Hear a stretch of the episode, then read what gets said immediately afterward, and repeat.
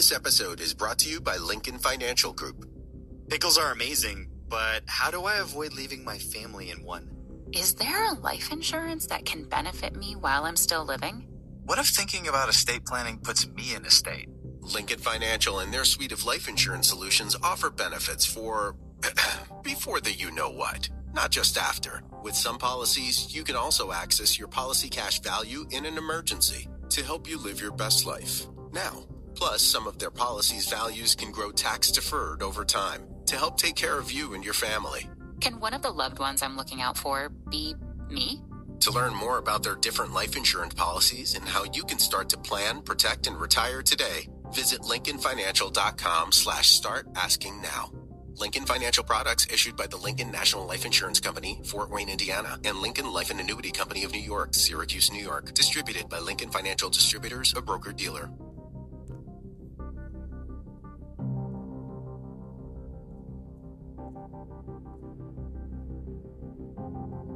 Welcome to Real News with Lee Leffingwell, with your host, me, Lee Leffingwell. And we are going to be talking to today, are you ready for this?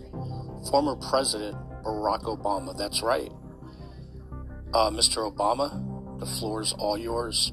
But first, I guess I ask you, what have you been doing? What have you been working on? And I'm just curious, what have you been reading lately? Floor is all yours, sir. Thank you for the introduction, Lee. It's an honor to be here on Real News with Lee Leffingwell. While I may no longer hold the position of president, I remain committed to various initiatives that promote positive change and inspire leadership in others.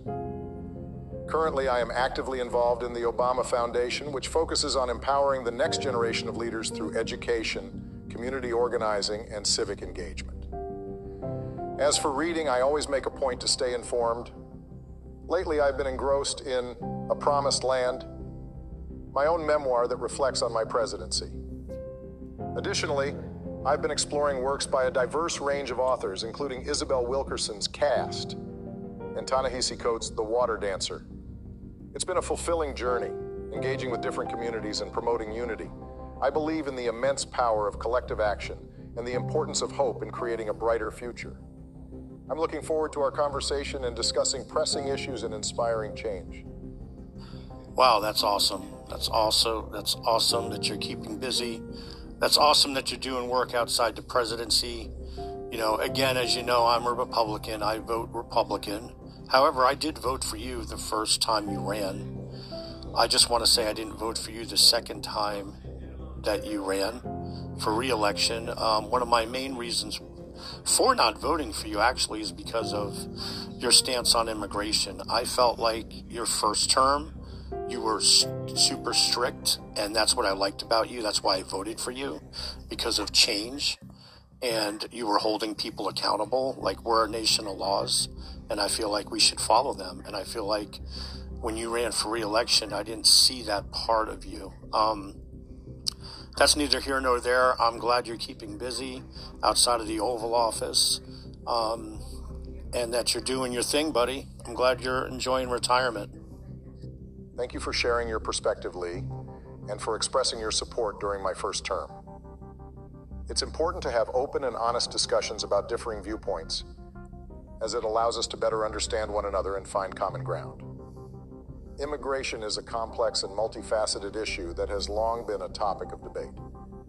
Throughout my presidency, my administration worked to strike a balance between enforcing our immigration laws and implementing compassionate and fair policies. We aim to address the challenges faced by undocumented immigrants while also ensuring the safety and security of our nation.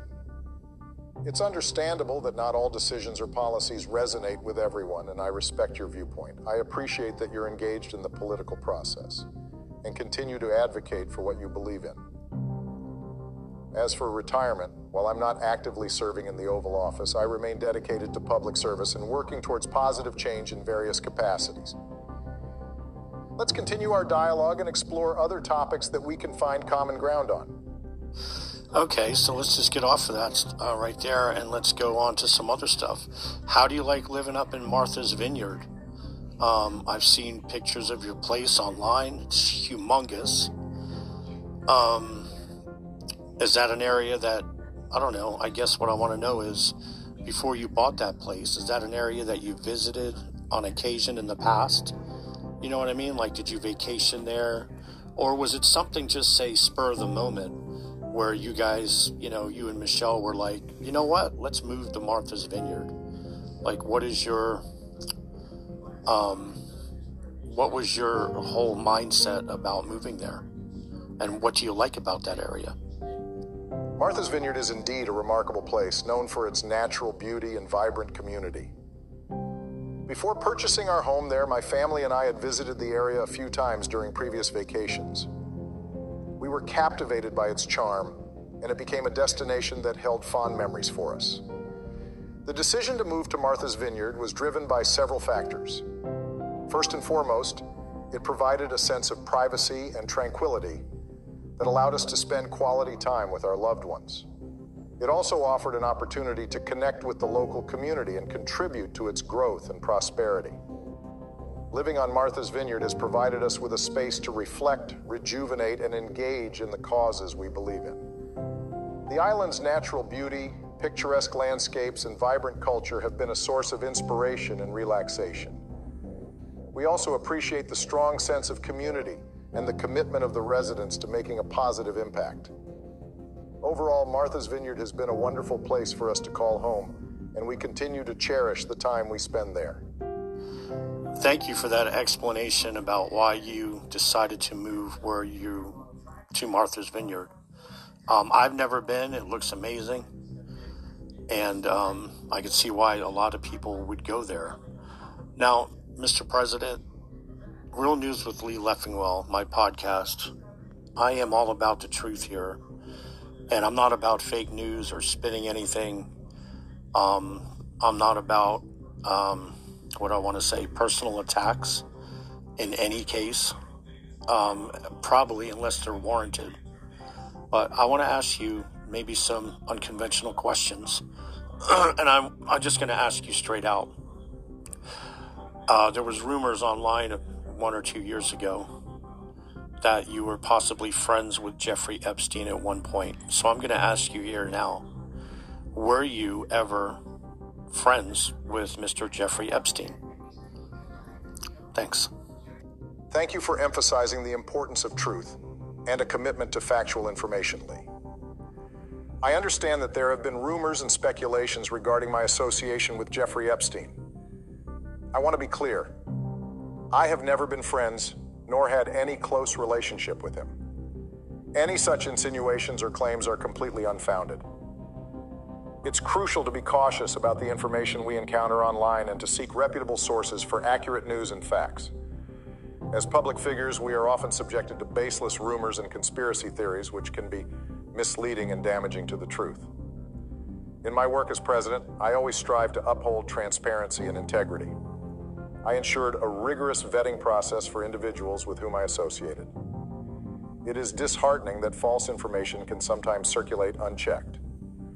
I appreciate your commitment to honesty and providing a platform for meaningful conversations. Let's focus on issues that truly matter and continue our dialogue. Thank you for clearing that up, Mr. President. So, I'm glad that you cleared it up because the rumors were very strong from what I've seen online. And I know for a fact that no journalist in any interview, whether it be Fox News, CBS, MSNBC, ABC, you get the picture. I know that nobody has asked you that. So I wanted to be the very first to do that. And I wasn't sure what your reaction would be. Um, but I'm glad that we cleared this up.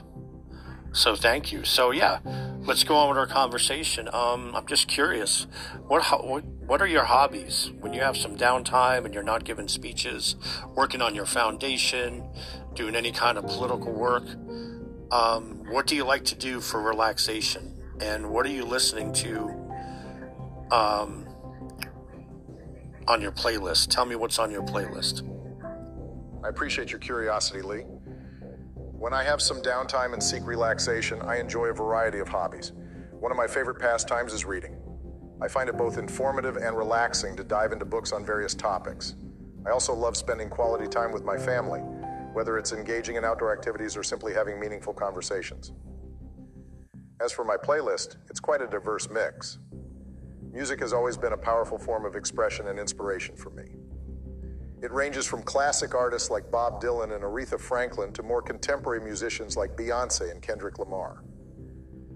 I also enjoy jazz, particularly the works of Miles Davis and John Coltrane, and occasionally I'll explore songs from different global traditions. In essence, my hobbies and music taste are driven by a desire for self expression, personal growth, and exploration. It's important to find moments of relaxation and joy amidst the demands of public service and work. That's totally inspiring, Mr. President. I'll admit, I knew about some of your stuff on your playlist. Aretha Franklin, you've spoken about that before. Some of your jazz influences and Motown. I know you love old school Motown, which is great. I like all that stuff too. But I'm going to ask you a question also that I guarantee no other journalist or uh, no other news outlet has ever asked you. What do you think of bands like Kiss, Metallica, Led Zeppelin? Boston, Journey, um, Megadeth. What do you think about metal bands in the metal genre? Old school, Judas Priest, uh, Iron Maiden. I just want to hear your take on it. Have you ever listened to any of those songs and any of those bands?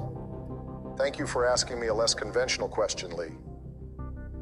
While my personal taste in music leans more towards the genres I have previously mentioned, I do appreciate the variety and richness that different genres, including metal, bring to the world of music. While I might not have an extensive familiarity with specific songs or bands in the metal genre you mentioned, I recognize and respect the talent, creativity, and influence of these bands. The ability of musicians to create powerful, energetic, and thought provoking music is something to be admired. Music is a universal language that has the power to bring people together and evoke a wide range of emotions.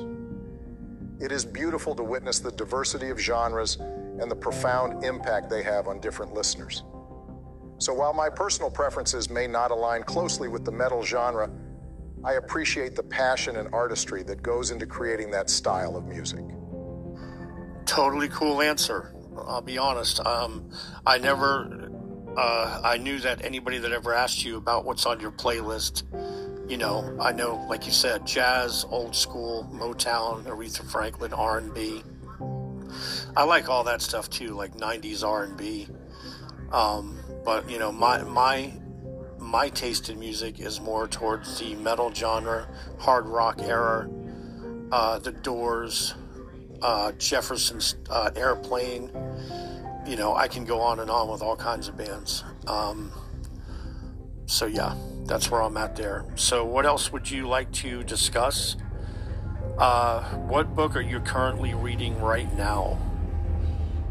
It's great to see our shared appreciation for music, even if our tastes differ, Lee. As for the book I'm currently reading, I often have several books on my reading list at any given time. Presently, I'm engrossed in The Splendid and the Vile by Erik Larson, which provides a detailed account of Winston Churchill's leadership during World War II. It's a captivating exploration of leadership in times of crisis, and it offers valuable insights and lessons that transcend different eras and challenges. I also enjoy diving into various works of fiction and nonfiction, ranging from thought provoking novels to insightful historical accounts. Reading provides me with a chance to relax, learn, and expand my perspectives. Is there a particular book or literary genre that you've been enjoying lately, Lee? I'm always interested in discovering new recommendations. Actually, I'm glad you asked me that. My the last book I read was Decision Points. It's an in-depth behind-the-scenes look at the George W. Bush presidency, and um, which was your predecessor. I guess I'm saying that right. He was president before you, and um, it's very interesting. There's a lot of things in that book I was not aware of. I like how it talks about the inner workings of the White House, the day to day. And I think that's the best thing about that book. But I really liked his thought process be, be, uh, behind some of the very difficult decisions he had to make as president.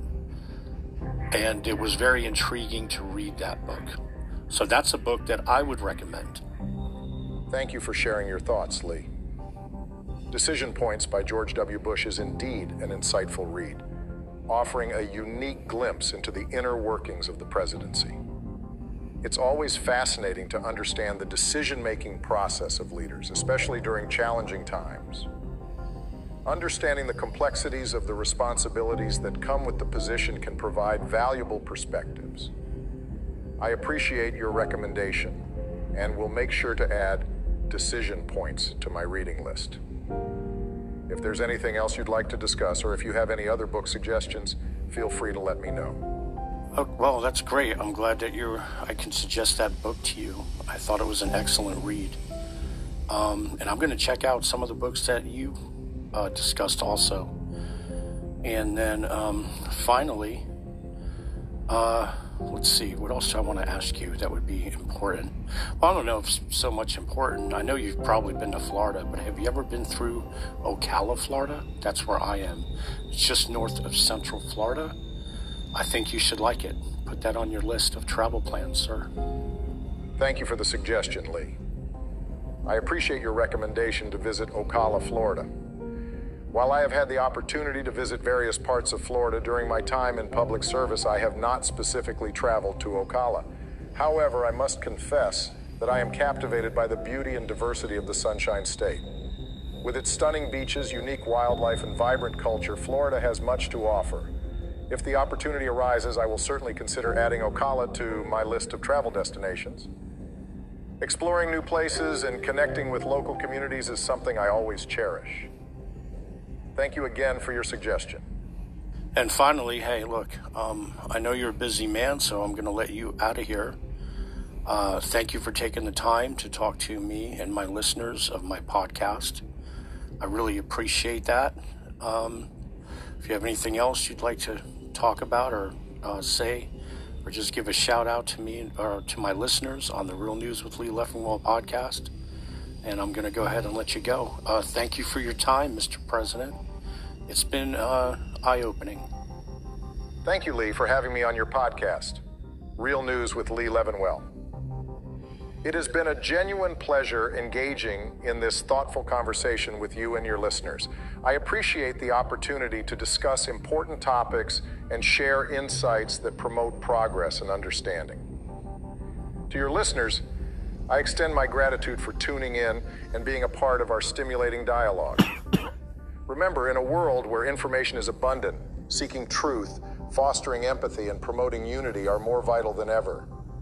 Your dedication to sharing diverse perspectives and fostering critical thinking is truly commendable.